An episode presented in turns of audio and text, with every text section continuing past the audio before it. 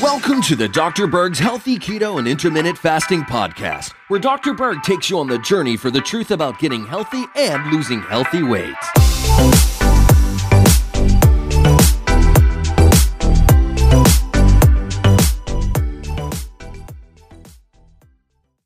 Hey guys, I'm back with another video on the perfect intermittent fasting ratio for maximum fat burning. I do get this question a lot. At what ratio should I do the eating versus fasting cycle to just produce the most weight loss, okay? Well, there's some research that was done that shows that you're gonna mobilize the most fat and lower the most insulin right around 18 hours to 24 hours, okay, in a cycle. So let's look at this more closely. Here we have 18 hours of fasting, okay? Let's say you eat at 12 o'clock noon and then at 6. That gives you a six hour window of eating, right? And then you're gonna fast for 18 hours. So you're gonna lose some weight. It's gonna be very successful. So let's say you ate one meal at 12 o'clock, okay? That gives you like a 23 hour fasting cycle. So somewhere in between here would be the optimum. So a lot of you out there are doing intermittent fasting and you're just doing one meal a day. In fact, nearly 100% of all the Skype interviews that I have done, one meal a day. So they're doing very, very well. But if you're new at this, what you could do is go to three meals, then push the breakfast further and further and further until eventually there's no breakfast because you don't want to eat in the morning when you're not hungry. And then you have two meals, right? So then what you want to do is you want to keep pushing this 12 o'clock to 1 and this 6 to 5 to shorten this down to a four hour window. That would be a real nice sweet spot to hit between four hours. And if you want to take it one step further and start graduating to this over here, you can do it. Um, I would do this if you need to lose a lot of weight. Also, the more you have insulin resistance, the more damage within your system, the more that you have diabetes, the more you want to graduate into this right here. But let's say, for example, you're losing weight, you hit your goal, and you're comfortable, and you don't have a history of blood sugars.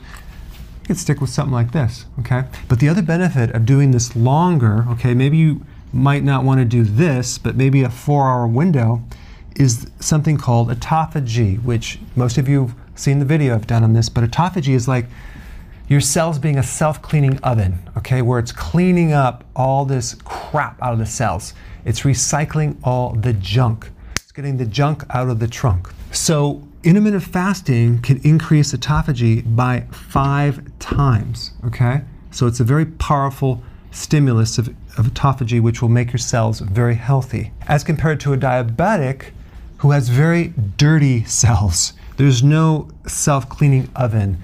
There's waste products. There is all sorts of damage to the eyes, to the retina, to the kidneys, to the heart.